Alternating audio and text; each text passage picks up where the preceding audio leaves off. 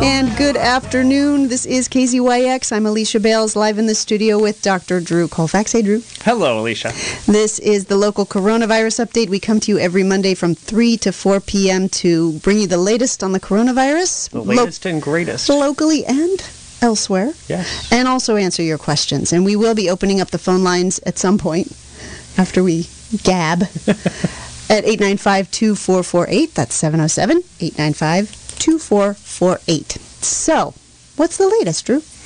Well, the latest is, surprise, COVID is still with us. Still with us. Our numbers locally are not really dropping, but they're not climbing either, so we've kind of leveled out. We're adding about 6 people a day still. I think it was 7 a week ago. Our positivity is still almost 4%, and our testing is just barely adequate still, which is good. I was afraid we were going to drop into the inadequate sort of range, but we're holding steady at about 150 tests a day in the county per 100,000, so that's fine. We've added 35 cases, bringing our number up to 4,274 as of Friday.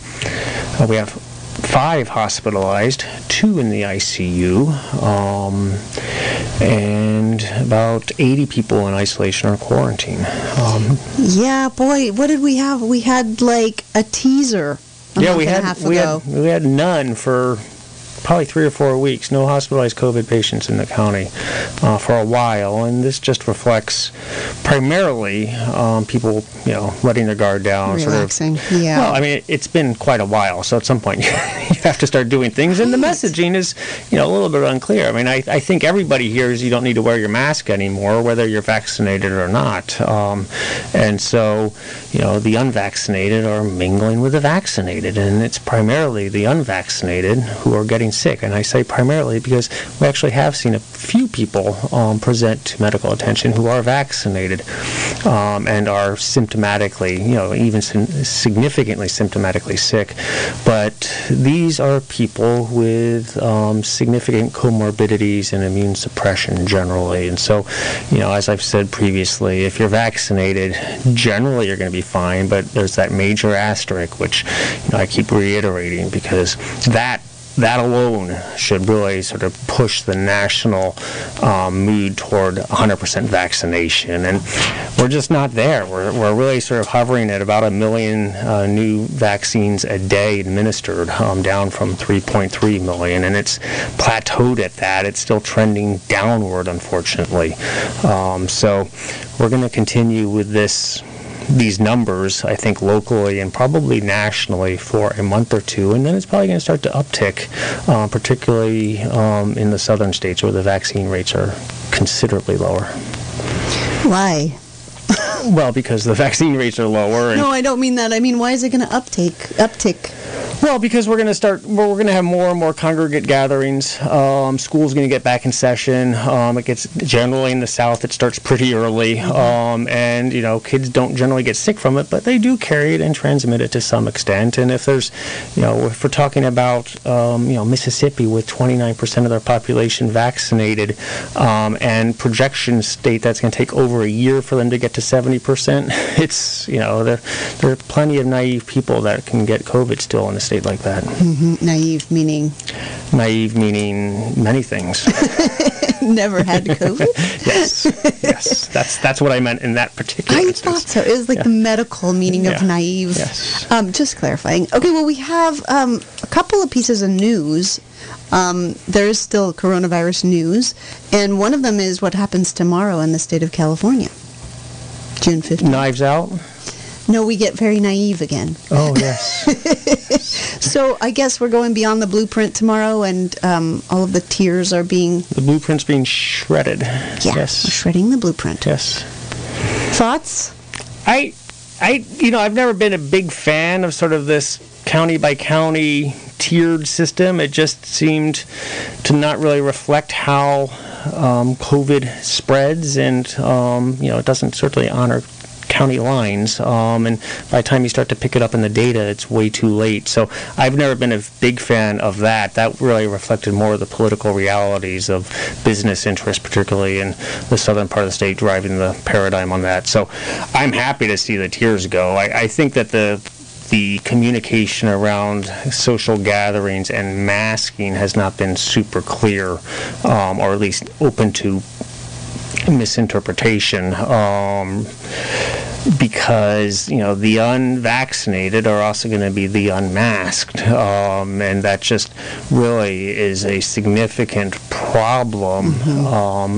In this county and in this state. It's just true, unfortunately, and there's just still a fair amount of traction around misinformation that, you know, is played out in the fact that the 25 red and purple states in this country have the lowest vaccination rates. I mean, that really reflects the political realities of the first year of this pandemic's management. And we're stuck with that still, 5 months into the Biden administration. Just, you can't reverse, you can't turn the ship around too quick. Right, you're slow out the gate, you'll never catch up. Yeah.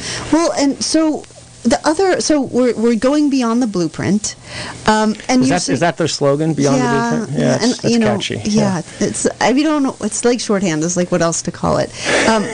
But you're talking about the messaging to people having not been clear. Do you mean so that the messaging from CDC and now from the California Department of Public Health is vaccinated people don't need to do lots of these things. We don't need to mask anymore. And but you're saying that, like, messaging to vaccinated people is really not who you need to target, because the people who are unvaccinated are going to feel like they don't have to wear masks either? Correct. Okay, yes. And, I think businesses should still require indoor masking. It's not that burdensome, right? Well, and that's what it really seems like to me, is that everything's now being shifted onto kind of private businesses to enforce, which is just I can't swear on the air. I'm reaching for the I saw you reach button. Over there. How long have I been doing this now, Alicia? Come on. Well, it's a reflex. It's baloney, right? I mean, it shouldn't be put on businesses to enforce some arbitrary local business decision to require masking. It should just be required still.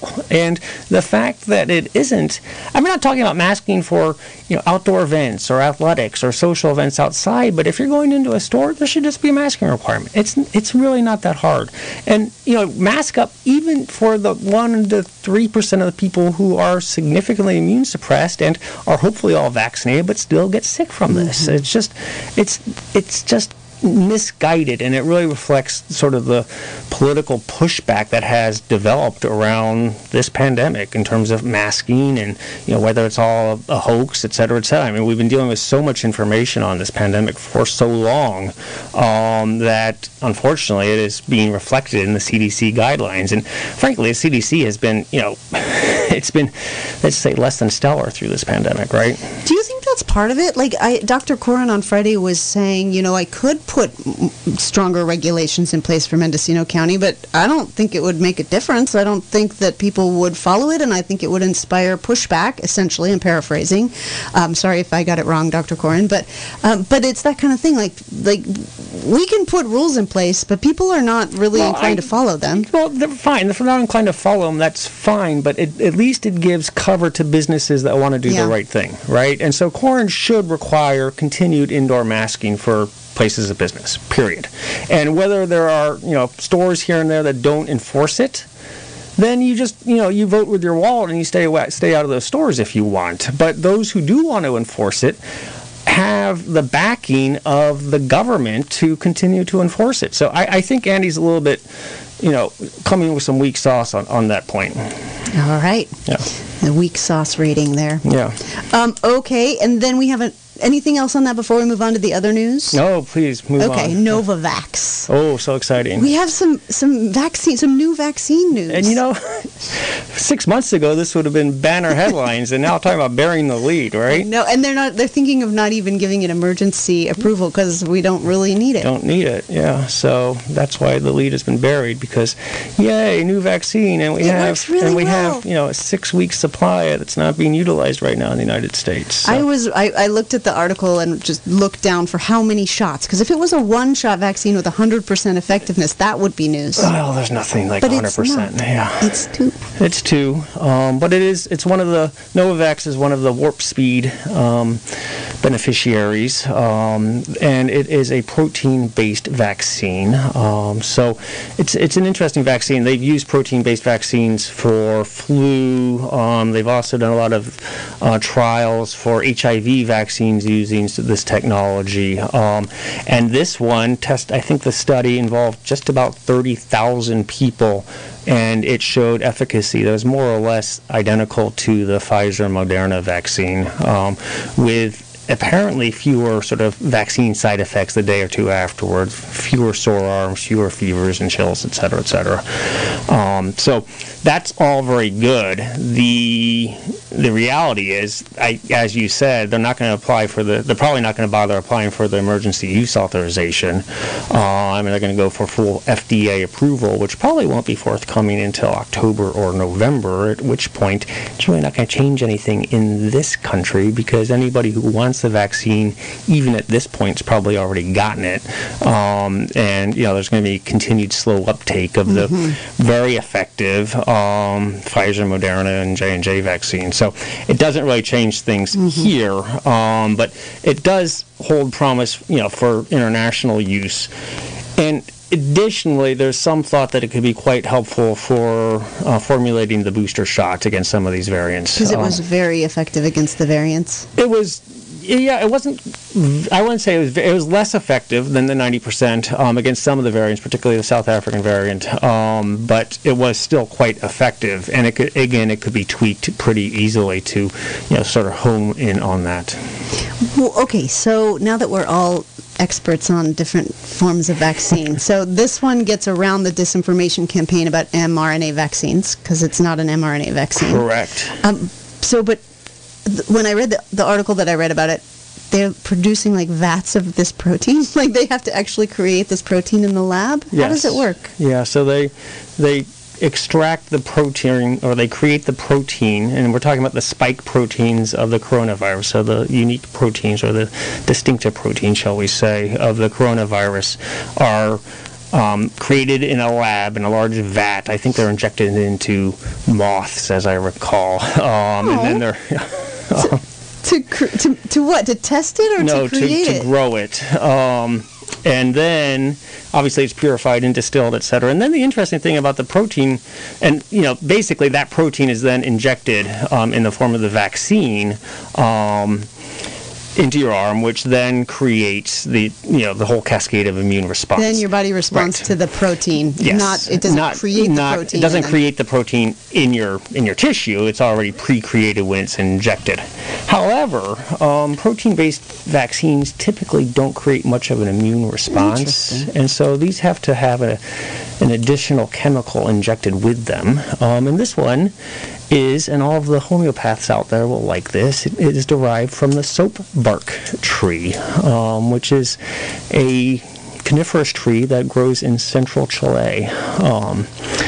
So they derive a very complex compound from that bark of that tree, from I think only one or two companies in Chile that extract this, and that is compounded with the proteins, and that compound is very immunogenic. It triggers the immune response, and so it brings a lot of these immune cells to the site of the vaccine administration, i.e. the arm, and it then allows them to identify these artificially injected proteins and create an immune response. That's so wild. It's crazy, right? So now are we going to have like decimated Chilean forests? Yeah, so the soap bark trees are, you know, yeah, it's like the trufula trees, unfortunately. Oh, really? Yeah. Oh, when the last trufula tree was chopped down. Yeah. Okay, well, that's so interesting. Thank you. I knew you were the right person to ask about that. All right, the last little piece of news is, it's only news for us, but that since we are finishing up the local coronavirus update on the 28th, this is going to be our last show, so 2 more weeks after this one, we are going to celebrate We are? Yes. I am. I know I am. We are. You'll after the celebration, you'll celebrate. We're going to have a little open house potluck here at the station, 4 o'clock on Monday the 28th, to just kind of thank you for being here for a year and a half every week and more, keeping us up to date on the coronavirus. And I'll be sure to shower before the show. Yeah. Okay, but don't you want to be authentic? And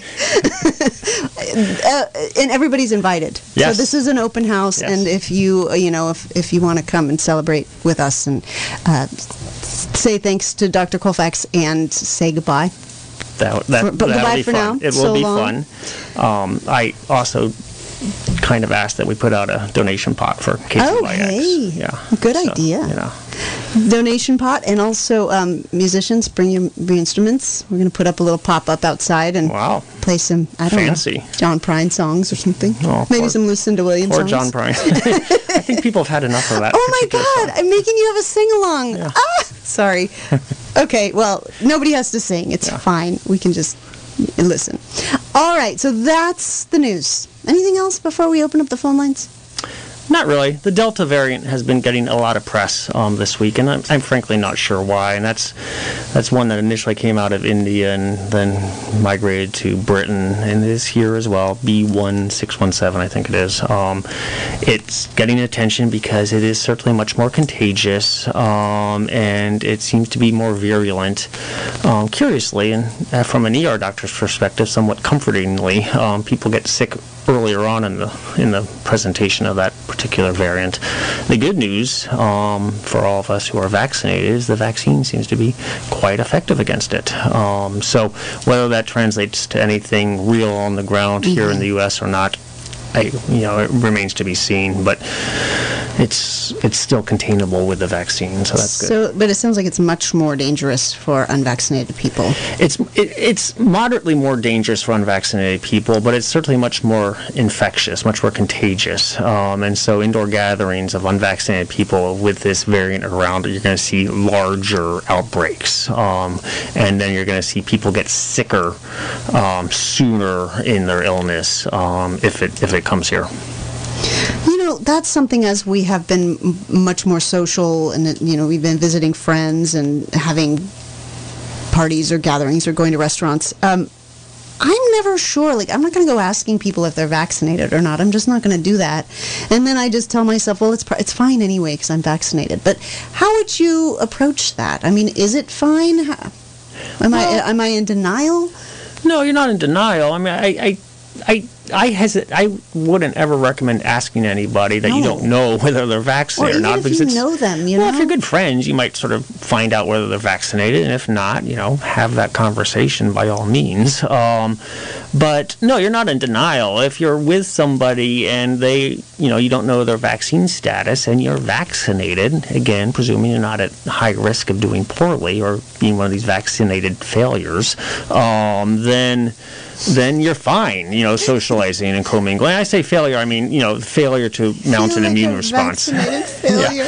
Well, it's unfortunate, but it is true. You just fail to mount the appropriate response to the vaccine, which happens. And it happens in sort of identifiable subset of the population. And so in that particular case, then, no, you really need to know whether the person you're getting together with is vaccinated. And, whether you feel comfortable telling them why you need to know that or not is, a process I can't really weigh in on. But it certainly is incumbent to know that with a fairly high degree of reliability.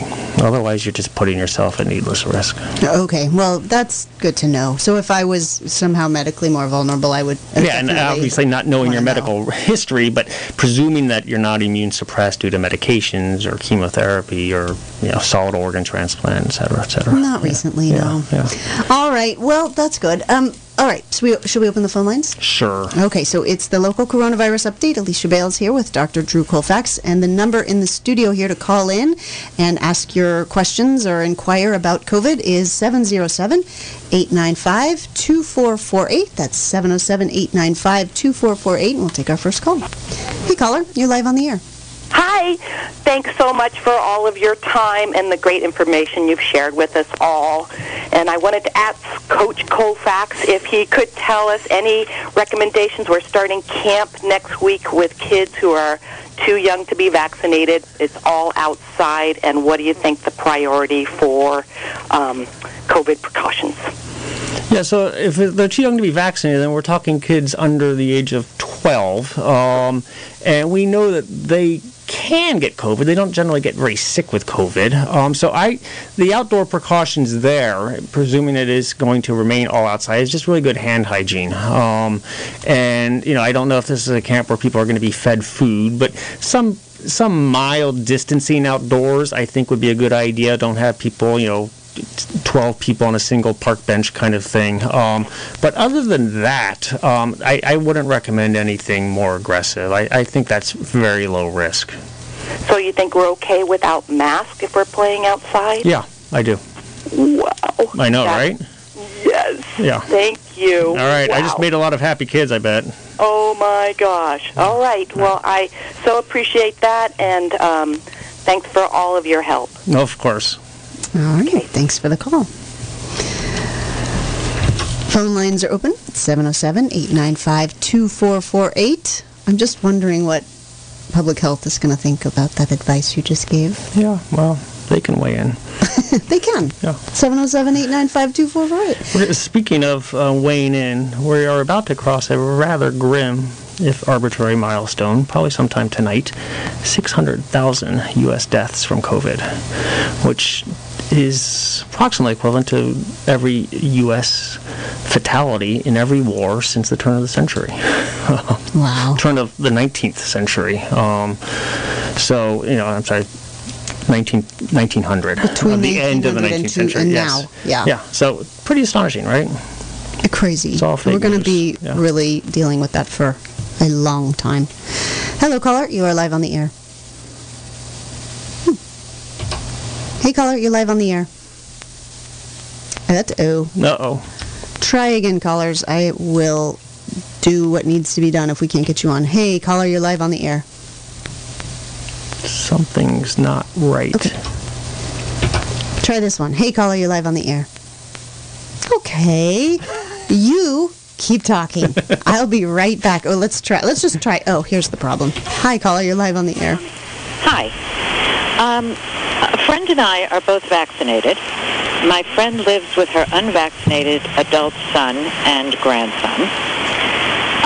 Can my friend and I, being both vaccinated, travel together and share a room, even if she is around someone who isn't vaccinated? Yes, I think that's fine, presuming that both you and your friend aren't at high risk of, having a poor response to the vaccine. So if you're not immune suppressed, your risk is entirely manageable, I would suggest. Great. Thank you. Okay. One more question? Yes, of course. I saw that the CDC said that choirs can sing indoors if people are vaccinated. Mm-hmm. Last time I heard you on the air, you said that wasn't a great idea. Just wondering your thoughts. Yeah. I still don't think that's a great idea. That's a lot of, that's one of the many CDC recommendations that I disagree with. But that's their guideline. But the singing indoors is just about as high risk as you can get. And depending on the choir, some of them might be elderly, some might be immune suppressed, which is to say that they are naive to the coronavirus still and could be carrying it. So it's not without risk.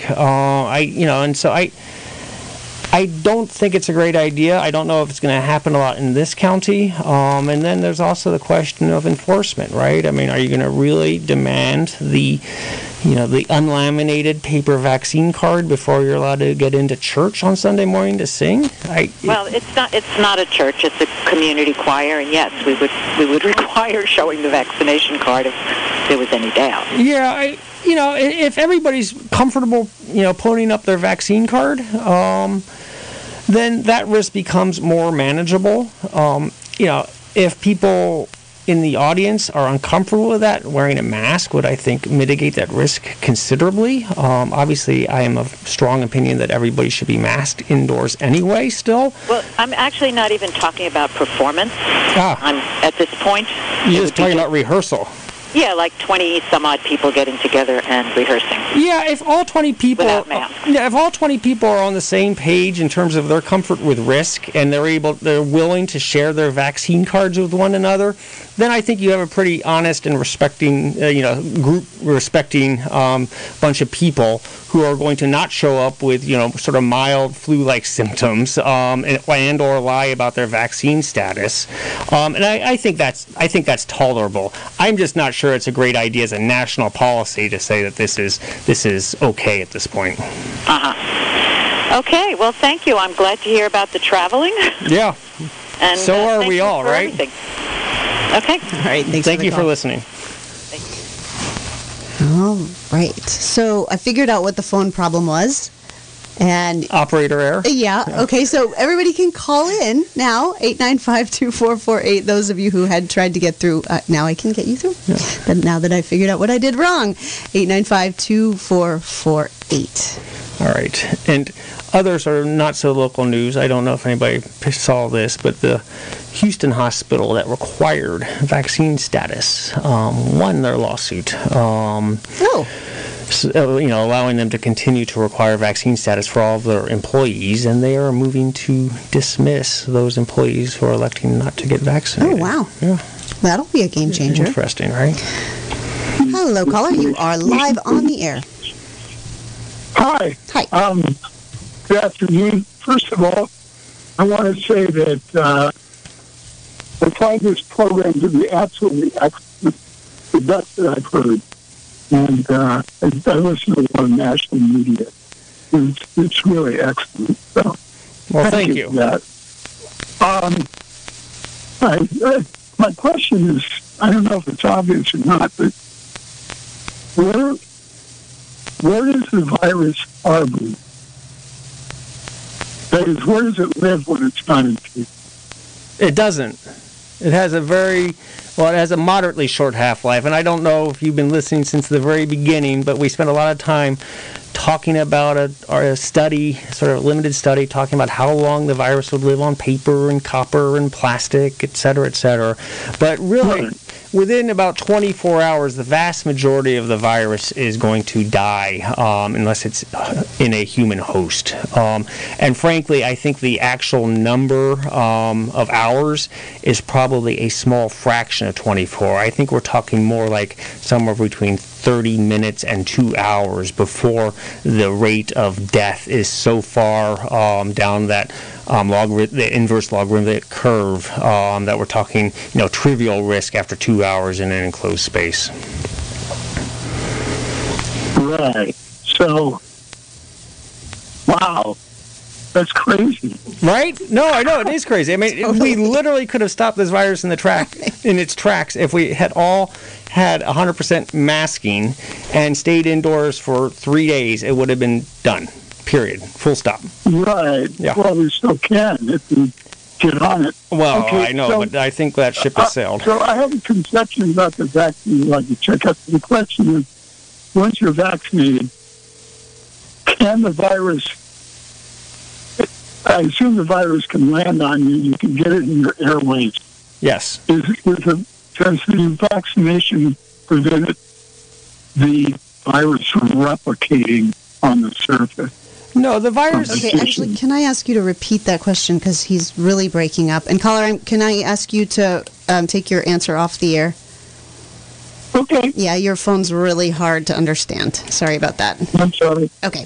Bye. Yes. All right, so the question, just to repeat it, is whether somebody who's fully vaccinated can still contract the virus, which is to say, can it still land in their airways? And yes, obviously, that individual can still be exposed to the virus. It'll go into the, into the eyes or into the oral or nasal airway and start to replicate. What happens next, however, is where the vaccinated and the unvaccinated people differ. For the unvaccinated, the virus takes off and starts to replicate quite quickly, commandeering the cell's protein manufacturing system.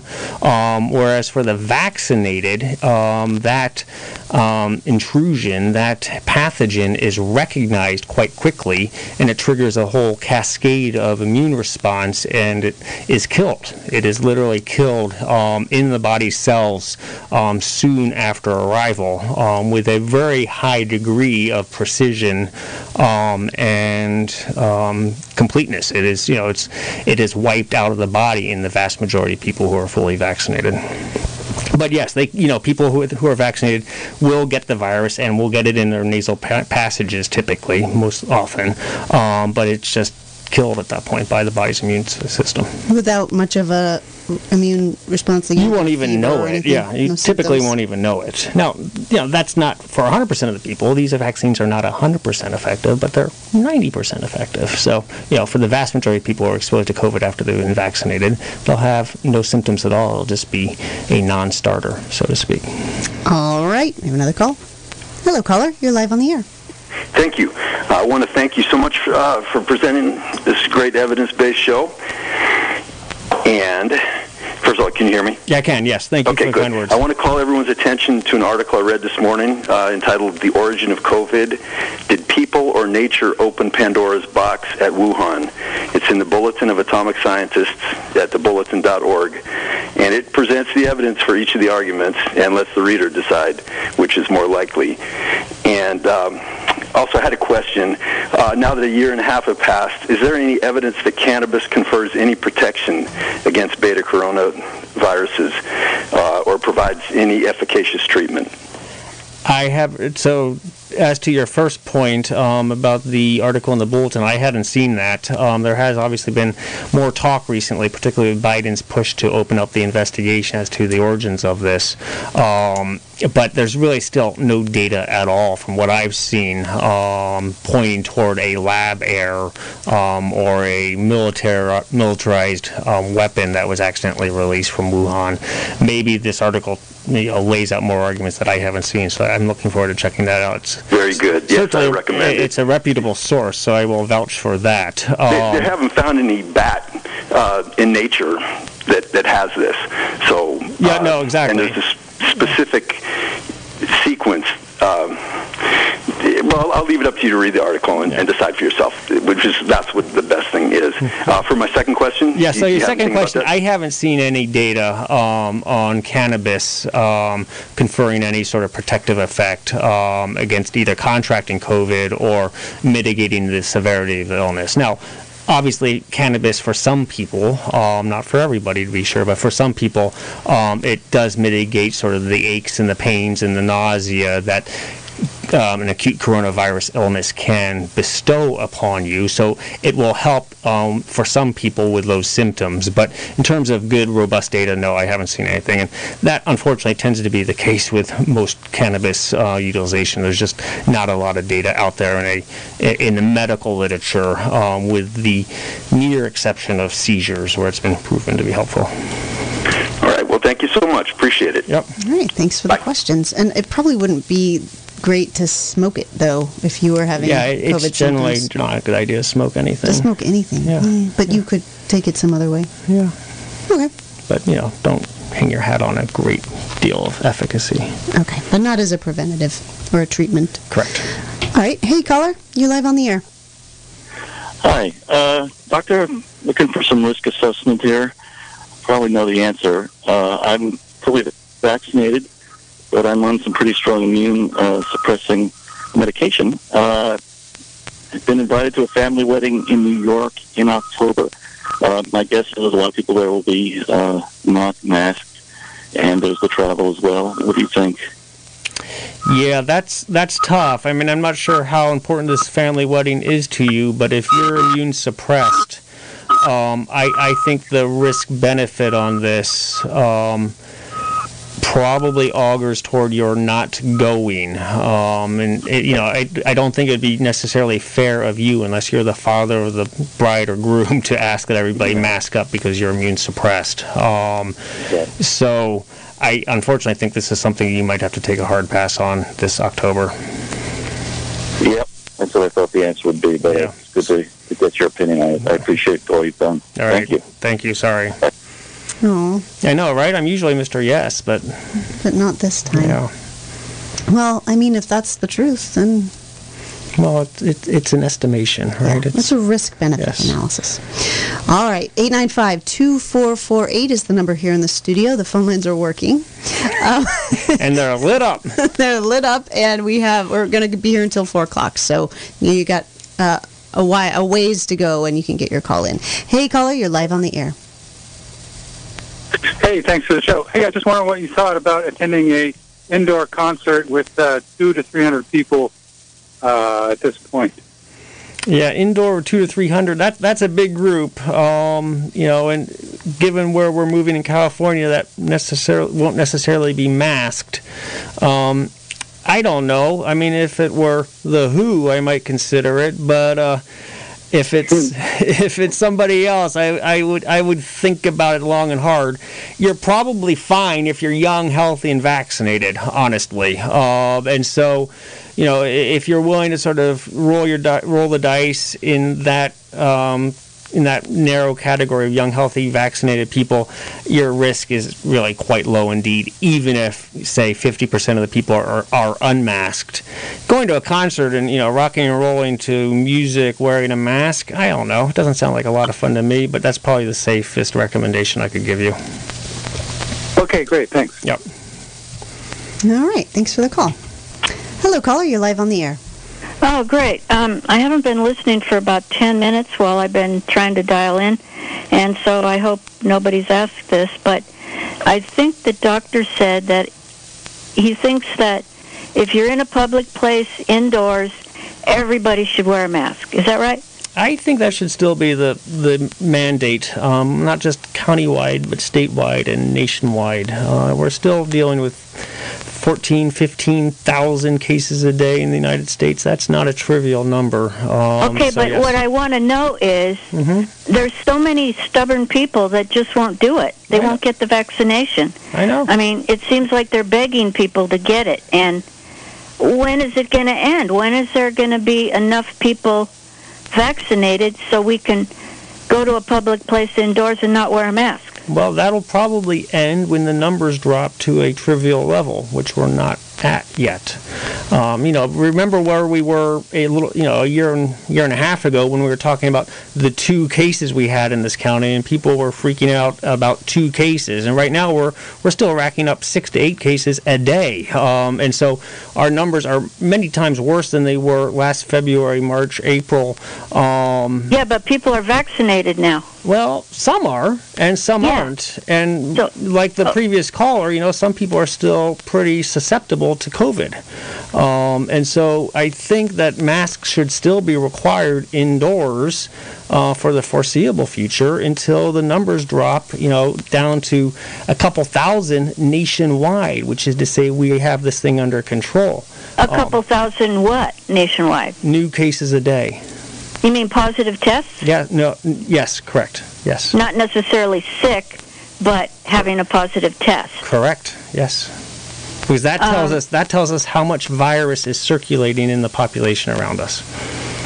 Okay. So if you had your druthers, we'd be keeping on wearing masks for a long, long time in the future. Yeah, and we wouldn't be dying. So those, that's sort of the risk benefit. Wear a mask indoors when you're out in public, or risk of death either to you or to other people in that indoor setting. I don't think it's a hard ask, right? And so I'm not really sure why there's so much pushback toward a universal indoor masking requirement. Yeah, well, that's because some people think it is a big ask to wear a mask every time they go shopping or what have you. And so, we just disagree. I know. No, well, I know, but it's not like asking an 18-year-old to go on to Normandy, right? I'm pretty frustrated with people that refuse to get vaccinated, even though it's offered to them, even if they get a gift for getting vaccinated. Don't get me started there. Yeah, don't get me started there. We're on the same page. And so I'm like, I'm just so tired of carrying water for the people that refuse a vaccination, you know? I know. I'm just frustrated with it, you know? I know. Well, no, you know, it's just, it's one of those... It is a source of frustration for many of us, to be sure. But, you know, there are still some barriers to getting vaccinated, and some of them are legitimate, and unfortunately some of them aren't. And, you know, gradually we just have to keep chipping away at both the legitimate barriers and the illegitimate barriers to getting vaccinated. We'll get there. And in the meantime, we're just going to have to be annoyed wearing these blasted masks when we go indoors. I think it's a smart thing to do. I, for one, am not going to... I hear you, but I don't think that opinion is widespread, you know? I don't think it's going to fly for very much longer. I agree, especially when, you know, the CDC and the state of California are saying you don't need to wear masks indoors if you're vaccinated. Right, yeah. So, anyway, thank you. Yeah. All right. Thanks for the comment. I don't know if she's annoyed with me or just annoyed with COVID, but maybe a little of both. And when you say we'll have to wear masks for a long, long, long time, I mean, there is a relationship between the length of this and not wearing masks, right? If we wear masks, it won't be so long that we have to do this. The more we wear masks and the more we get vaccinated, the sooner we get out of this. Sure. And every business owner should recognize that. That's, you know, that's the frustration, right? Yeah. All right. I want to go to movie theaters. I don't want to wear a mask. I want to eat out in restaurants, and you know, it's fine for me because I'm vaccinated at this point. But you know, not everybody is. Yeah. All right. Let's take another call. It's KZYX local coronavirus update 895-2448. Hello, caller. You're live on the air. Hello. Good afternoon. I'm calling to pose the perspective of a vaccine hesitant community member. Good. I am super excited that the Novavax is moving forward, although possibly I heard from you guys not with FDA approval yet. My biggest concern about vaccination is the newness of the mRNA technology, and I've done a lot of research into all the different kinds of vaccines, and I really appreciate that. The protein subunit technology being used with Novavax has been used for a ton of vaccinations. So it's been used for hepatitis B. So, like you said, it's also used for shingles and meningitis. So for me, that's just the only vaccine that I would feel comfortable getting right now is one that has a technology that's tested and used. And you know, I hear from the last caller and from a lot of people, like, frustration with those of us that are unvaccinated. And there's, like, a personal conflict there for a lot of people as well. And scientifically, I don't see any problem with the mRNA vaccine, but it's not something that I feel comfortable with. So you mentioned at the beginning of the show when you were talking about Novavax, you know, a vaccine is a vaccine. But I personally believe that if Novavax was available, that a decent percentage of unvaccinated people would take that vaccine just because it has been used for other illnesses for so long. Yeah, I think you're right. And I think the greater variety of vaccines that are out there, the more people will be able to choose the one that they're most comfortable receiving, right? And I can't tell you how many times I've heard from people saying that they wanted the J&J or the Janssen single-dose vaccine over the Pfizer Moderna, perhaps because it's just a single dose, but perhaps, you know, for other reasons. That, you know, that I didn't have any particular recommendation as to which one should be administered. I'm happy if anybody will accept any vaccine. The Novavax vaccine, the protein sort of technology that they've used, has been studied and utilized since the the late 80s, whereas the mRNA vaccine really started to get to, started to ramp up its research in the late 90s. So you're talking a decade later. It's not only a year old, as many people sort of perceive, but it is a novel vaccine, right? We've never had an mRNA vaccine until these two marched onto the scene in December.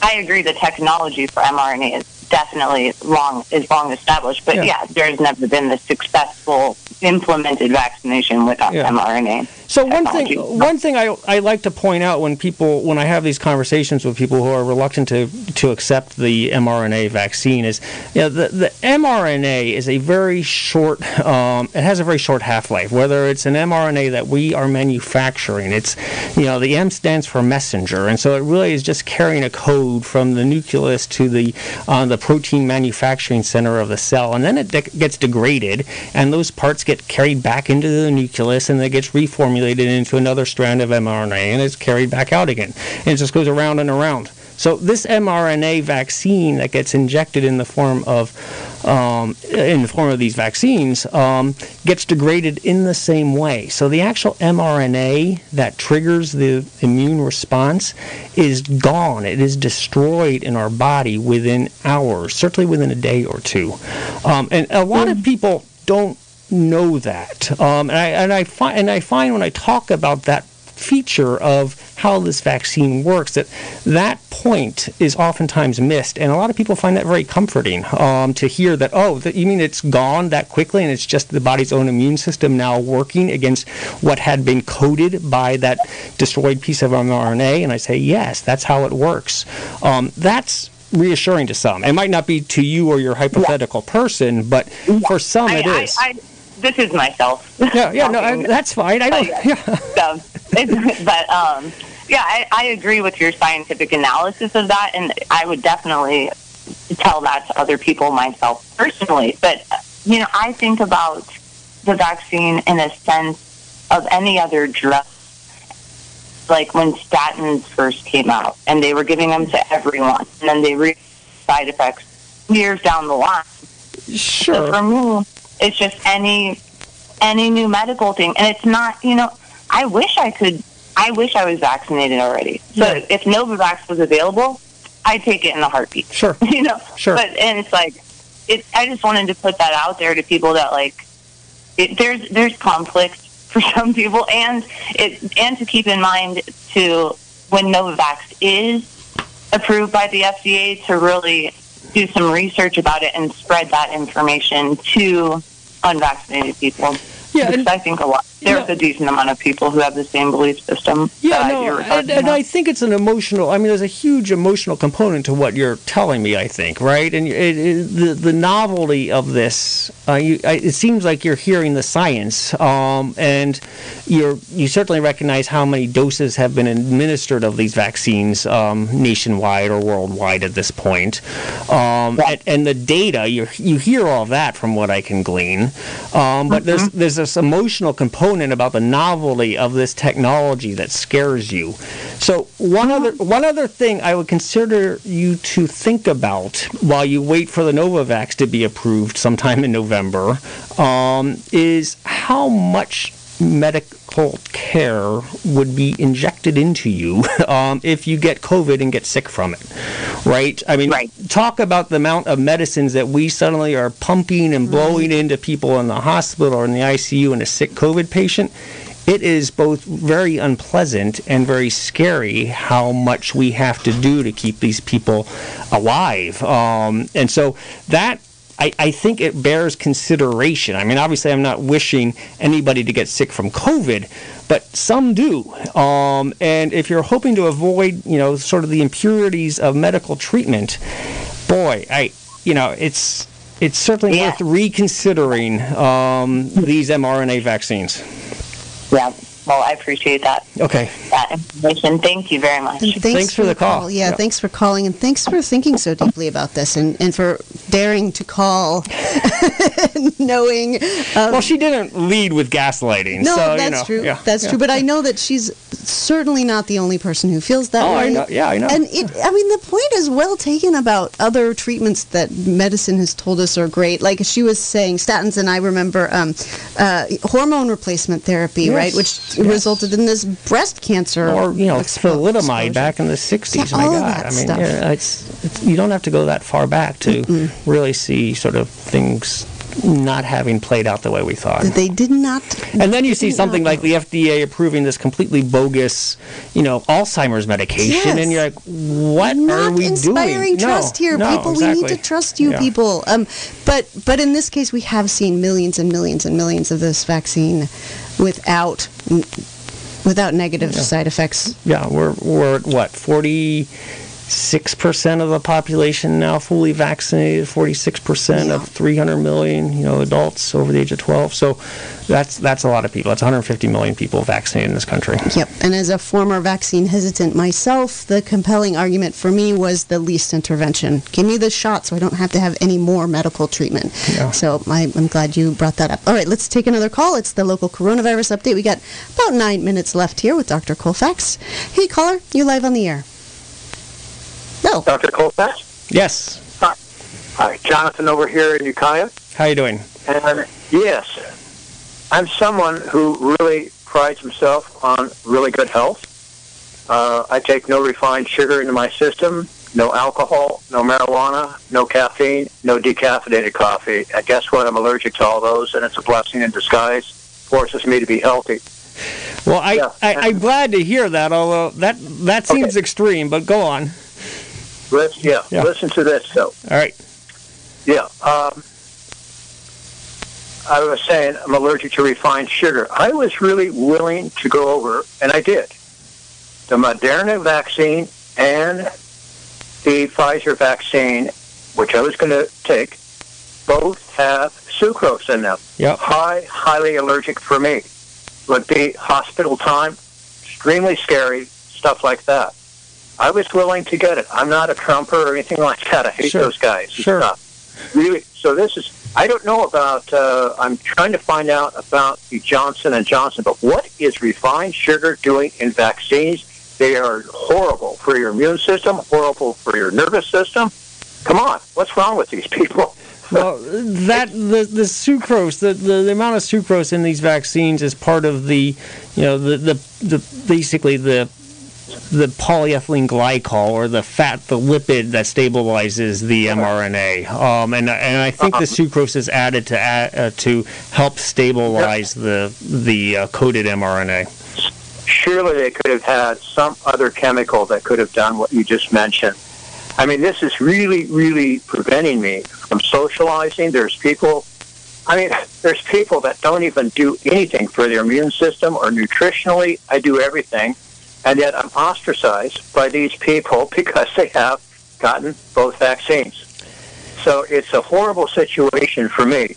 Yeah, that's tough. And I don't know off the top of my head, not having the package insert of the Janssen vaccine in front of me, whether that has any sucrose in it or not. I just don't know. Surely they could have come up with something better. And surely Pfizer should be able to... these are the guys...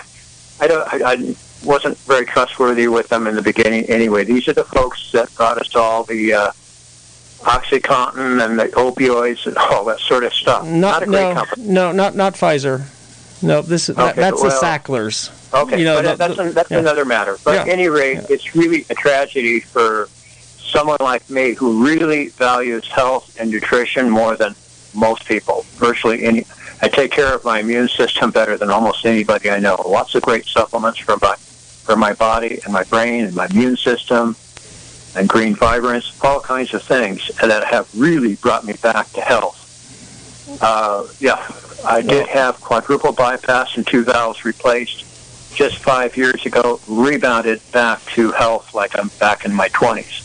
This does not mean that I won't get to the COVID. I'm aware of that. That's why I was willing to do this, because I know who needs to have, you know, I probably, if I got COVID, would probably get over it, but who needs the brain fog for the rest of my life? I just got my BA degree in history through Cal State Northridge this last fall. I turned 75 on November 3rd on Election Day. I got my and I just decided not to rest on my laurels. I just took two psych courses over at the local college here and got A's in both. I'm kind of on a roll, and then all of a sudden, you know, I can't go down to visit my sister-in-law down in Southern California. She really wants to see me, but she absolutely insisted that I have both vaccines. Right. And I understand. I understand. As I'm sitting here and I hear your, I'm sorry for your predicament, but I would have to go back and confirm that both of the vaccines have sucrose in them. I presume you've looked into that. They had a list. They had a list over at the fairgrounds in Ukiah when I went over to get my vaccine in for the Pfizer, and I asked for a list of the ingredients. And right at the end of the ingredients, they had a two-page list or something like that. Yeah, it's a long list. Yeah. Same with Moderna. Okay. Yeah, I defer to your source, but I would have to confirm that. Can you do something? I am willing if they will give me a fraction of the vaccine, and then, you know, and then if it works and I don't get too bad of a reaction, then maybe a little bit more the next time. I'm willing to do that. Well, that's worth a conversation with your provider, because it is now being distributed much more generously to healthcare centers. And they're actually even cracking vials to administer a single dose because we have so much surplus. So they may be willing to give you a tenth of a dose as a test dose, and you come back in 2 days for a full dose. That would be a sort of an immune test, which which allergists and immunologists do all the time. So that's worth considering and worth a conversation. How about if I have you as backing me up? Can you persuade some of these guys to do that? Because I don't have nearly the leverage you have. Well, you overestimate my leverage, to be sure. Yeah. Well, also, it occurs to me that people do have reactions to the vaccines who aren't even allergic to sugar. That there are people do have reactions to it. So yeah. No, everybody reacts differently to this, and you know the lucky few don't have any reaction at all, and you know they. Perhaps 50% have some degree of reaction, which is, you know, tolerable for most everybody. Yeah, and it wasn't awesome, but you get through it. Yeah. Should we announce the vaccine opportunities this week before we go? Oh goodness, yes, we haven't gotten to that. There's one this afternoon starting at 4:00, and these are Johnson & Johnson and Moderna vaccines, so all individuals age 18 and older. There's one from 4 to 5 o'clock today at the Point Arena High School, and that's a walk-up. So you can, if you're in Point Arena or South Coast, you can head over to the high school and get a Johnson & Johnson shot or a Moderna shot. Oh, and they're doing Pfizer, all vaccine types. What, pick your vaccine. Yeah, yeah. Really. Yeah. And then the 15th, tomorrow, from 1 to 3 at Willits High School, all vaccine types, walk-up only. Everyone 12 and older can go to that. Willits Rexall parking lot on Tuesday from 4 to 5 p.m. All vaccine types available there. On Wednesday, we have all vaccine types at the Ukiah Fairgrounds from 4 to 7 p.m. That's Johnson & Johnson, Moderna, and Pfizer. And then on the 17th, which is Thursday, at Mendocino Presbyterian Church, we have Johnson & Johnson and Pfizer from 4 to 6 p.m. That's in Mendocino. In the Mendocino Village. And then also on Thursday at Mariposa Market in Willits from 3 to 4 p.m. And that's all vaccine types available. So, hey, you know, they're really catching people where they shop and where they go to school, and making it as convenient as possible to get a shot of your choice. Yeah, I saw a pop-up vaccine clinic in Boonville just, I guess it was last week. Where was it? Right across from the fairgrounds. Really? Just popped up right there. Right out of the asphalt. As you're driving through? Yeah, yeah. Well, that's cool. Yeah. And you can look again at all of these vaccine events at mendocinocounty.org. And this is just the ones the county's putting on. All of the pharmacies are offering it. All the pharmacies have it. All the FQHCs, all the clinics around the county. VA. You can get it if you want it. Trip over it. Yeah. What we need to see in this county is, you know, some compensation for getting testing. And so I think a state policy or county policy or national policy should be a $20 bill for a COVID test. I'll take it. All right. That's going to do it for us. It's the local coronavirus update. I'm Alicia Bales with Dr. Drew Colfax. Be safe. Be COVID safe. Be COVID safe. Thanks for listening. We'll be back next Monday from 3 to 4. Take care, everyone. Thank you for listening. You've been listening to the local coronavirus update from KZYX&Z, Mendocino County Public Broadcasting in Philo, California. This podcast is made possible by funding from the Mask Awareness Project of North Coast Opportunities.